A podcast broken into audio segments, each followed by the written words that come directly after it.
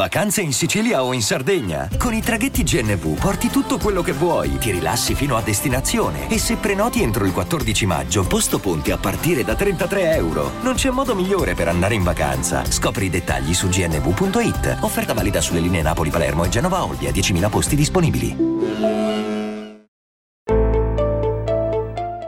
Daily Cogito. Svegliarsi per pensare oppure pensare per svegliarsi? Ogni mattina, dal lunedì al venerdì, con Ric Dufer.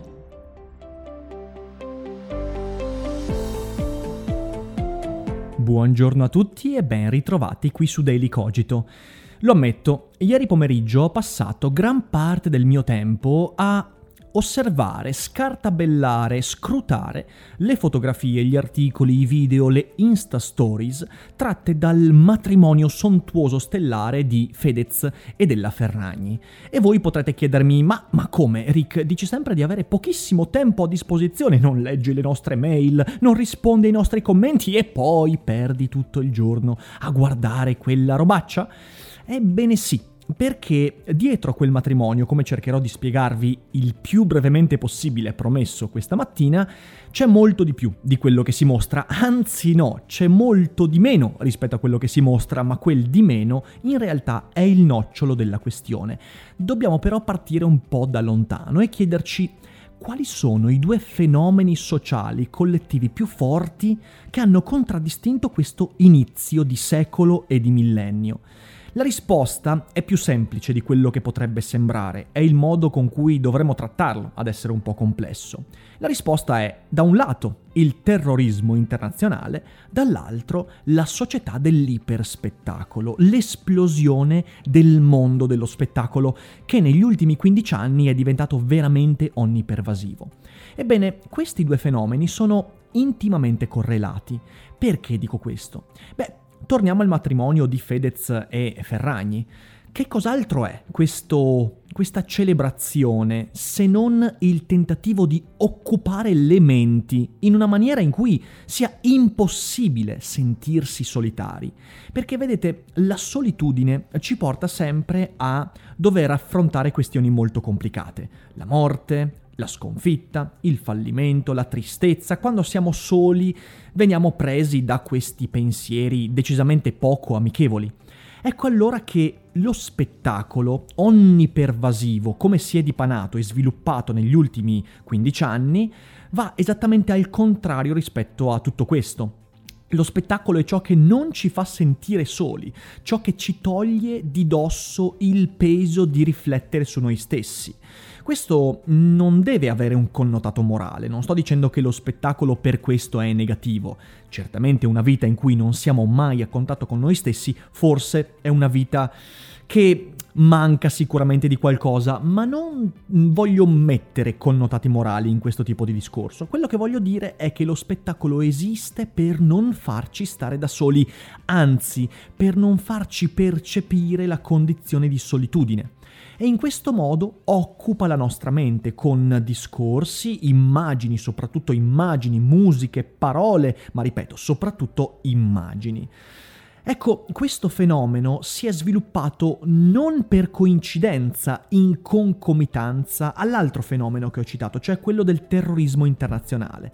Attenzione, il terrorismo, soprattutto dopo l'11 settembre, ormai evento famigerato che ha segnato il nostro tempo e che credo in futuro tratterò varie volte in questa e in altre rubriche, ne parlerò sicuramente anche in un episodio di Philosopher So Good in maniera ben approfondita, il terrorismo è l'esatto opposto rispetto alla società dello spettacolo, perché il terrorismo è ciò che ci fa percepire come soli, vulnerabili, distaccati, frammenti, privi di un collegamento reale. Il terrorismo è ciò che ci fa sentire soli, sperduti. Il terrorismo mira a farci sentire soli e sperduti, a dividerci dalla comunità di cui in realtà facciamo parte, perché da soli siamo più vulnerabili e solitari, in quella vulnerabilità siamo più facili come bersagli, non come bersagli dell'atto terroristico in sé per sé, ma come bersagli della percezione del pericolo. Questo l'ho già trattato varie volte anche sul canale YouTube e ripeto, ci torneremo sicuramente. Però vedete la specularità di questi due fenomeni. Da un lato il terrorismo, solitudine, vulnerabilità, distacco, dall'altro l'iperspettacolo che occupando la nostra mente con immagini, musiche, sontuose percezioni incalcolabili e non razionalizzabili, ci toglie di dosso tutte quelle domande che la solitudine, eh, nel momento in cui siamo soli con noi stessi, solitudine che, ripeto, il terrorismo inevitabilmente mira a nutrire, beh, lo spettacolo mira proprio a toglierci di dosso questo peso. Sempre peso non inteso in senso morale, mi raccomando. Ecco, io credo che il matrimonio della Ferragni e di Fedez rappresenti il trionfo di questo secondo discorso collettivo e sociale. È il tentativo di occupare le nostre menti con qualcosa che Baudrillard avrebbe definito iperreale. Cos'è l'iperrealtà? L'iperrealtà è il tentativo di non nascondere, ma addirittura sostituire completamente il reale. Attenzione però, Baudrillard aveva torto su una cosa. La realtà non è quella che ci viene portata dal terrorismo. Certamente la realtà è la morte, se volessimo seguire Heidegger, comunque la dimensione soggettiva del momento in cui tu sei in contatto con la tua soggettività. Ma il terrorismo non è meno iperreale del matrimonio di eh, Chiara Ferragni, mi sembra si chiami Chiara, sì, Chiara Ferragni e Fedez. Non lo è minimamente. Sono le due facce della stessa iperrealtà che ci impone di reagire. Noi dobbiamo reagire a questa iperrealtà. E quindi quando veniamo sottoposti allo stimolo visivo, sensoriale, ipersensoriale del matrimonio della Ferragni con Fedez, siamo portati ad occupare la nostra mente con qualcosa che sia l'esatto opposto rispetto a ciò che occupa le nostre menti quando vediamo una notizia di un attentato terroristico di Al-Qaeda, dell'ISIS e di quanto eh, porta con sé il discorso sul terrorismo internazionale. Questa iperrealtà porta ad occupare le nostre menti in maniera assolutamente...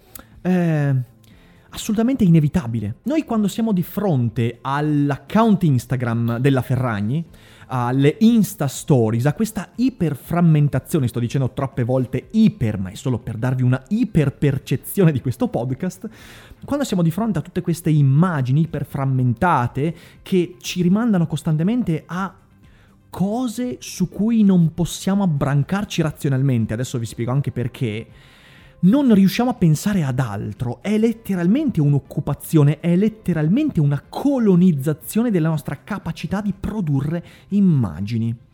Questa iperframmentazione è assolutamente fondamentale e di nuovo è una cosa che troviamo tranquillamente anche nel discorso collettivo del terrorismo internazionale, immagini sparate su altre immagini continuamente mandate proprio per impedirci di razionalizzare.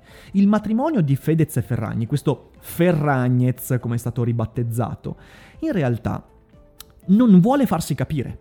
Attenzione, prima di tutto mh, aspetto fondamentale. Questo matrimonio non ha a che fare con i due sposi, minimamente. Loro sono la parte meno importante di questa celebrazione, celebrazione che mira a una tribalizzazione. La tribalizzazione è quel movimento che ci porta a creare una comunità che si barrica nei confronti dell'esterno. Ecco che questo matrimonio diventa l'occasione di una tribalizzazione, che non è una tribalizzazione che abbia a che fare con il linguaggio, quindi la lingua o la nazionalità o le posizioni politiche o eh, gli hobby sociali, eh, i libri che vengono letti. No, è una tribalizzazione totalmente astratta di chi in qualche modo finisce nel tritacarne di questo, di questo evento mediatico.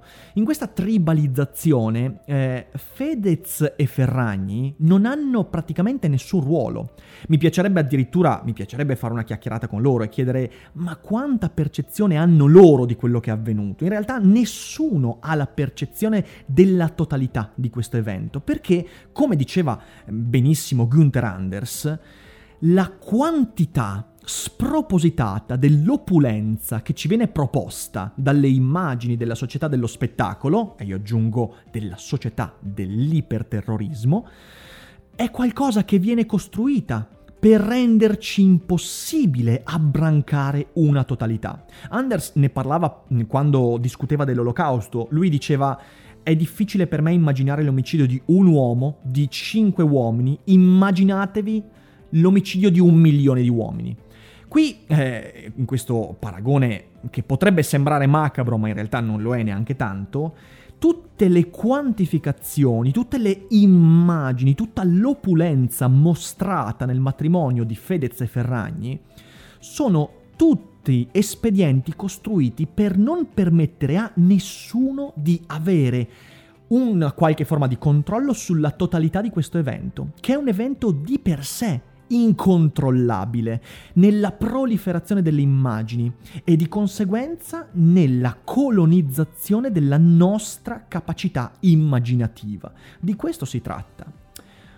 Questo matrimonio in realtà è un evento importante da osservare proprio per questo fatto, perché esattamente come il terrorismo internazionale, tenta di impedirci di costruire un'immagine razionale, comprensibile di quanto sta avvenendo. E perché? Perché esattamente come il terrorismo internazionale vuole impedirci la riflessione individuale, il momento di distacco, il momento in cui nella solitudine delle nostre più solitarie solitudini, tanto per ipernicificare, oddio cosa ho appena detto, questa riflessione, eh, nella più solitaria delle nostre solitudini, eh, riusciamo a venire fuori con un pensiero nostro. Volendo impedirci questo, tanto il terrorismo internazionale quanto questi eventi della società, dello spettacolo, tentano di colonizzare la nostra immaginazione, impedendoci di formarci una idea autonoma e totale di quanto sta succedendo noi non possiamo capire quello che è successo, né dall'una né dall'altra parte, così come sono certo Fedez e Chiara Ferragni non possono capire quello che è successo loro. Io non ho neanche accesso alla loro intimità, quindi non so se loro vivano questo evento come un puro esercizio di marketing o se effettivamente ci sia quel sentimento che in realtà non ha nulla a che vedere con quello che è stato mostrato. Ecco allora la differenziazione fra terrore e festa. Il terrore da una parte e la festa dall'altra possono apparerci opposti, ma in realtà sono parte integrante del medesimo movimento che ci impedisce la solitudine, ci impedisce la riflessione, colonizzando quella che è la nostra capacità di produrre immagini, di entrare in contatto quindi con noi stessi. Ecco, questa era la riflessione che mi sentivo di proporvi oggi, poi ci sarebbero tante altre cose da dire e in 12 minuti non ho potuto che eh, darvi accesso a una superficie di questo approfondimento. Se vi piace però questo tipo di discorso potrei sicuramente dedicarci un Philosopher So Good o perché no, come quasi certamente farò, un video su YouTube. Ditemelo con un commento. In molti mi avete chiesto ma perché il podcast non è ancora su iTunes o su Spotify? Allora, su iTunes è in approvazione e dovrebbe arrivare nelle prossime ore. Se non è fra 24 ore sarà fra 72 ore, ma insomma questa settimana dovrebbe arrivare anche con gli episodi appena usciti. Su Spotify invece le cose sono un po' più lunghe, ci metterà circa un mesetto la piattaforma per approvare o meno, eh, perché magari non approverà dopo questo podcast così problematico, ehm, questo tipo di contenuti. Però eh, il consiglio è quello di seguirmi sui vari social, Facebook, Telegram, eh, perché là sicuramente vi darò tutte le notizie riguardo della condivisione del podcast in tutte le piattaforme. Io vi ringrazio per l'ascolto, vi auguro a questo punto una buona giornata e eh, voi condividete, mi raccomando, invitate i vostri amici ad ascoltare questo podcast per svegliarci pensando al mattino e io vi abbraccio tutti e vi ricordo come sempre che non è tutto noia ciò che pensa.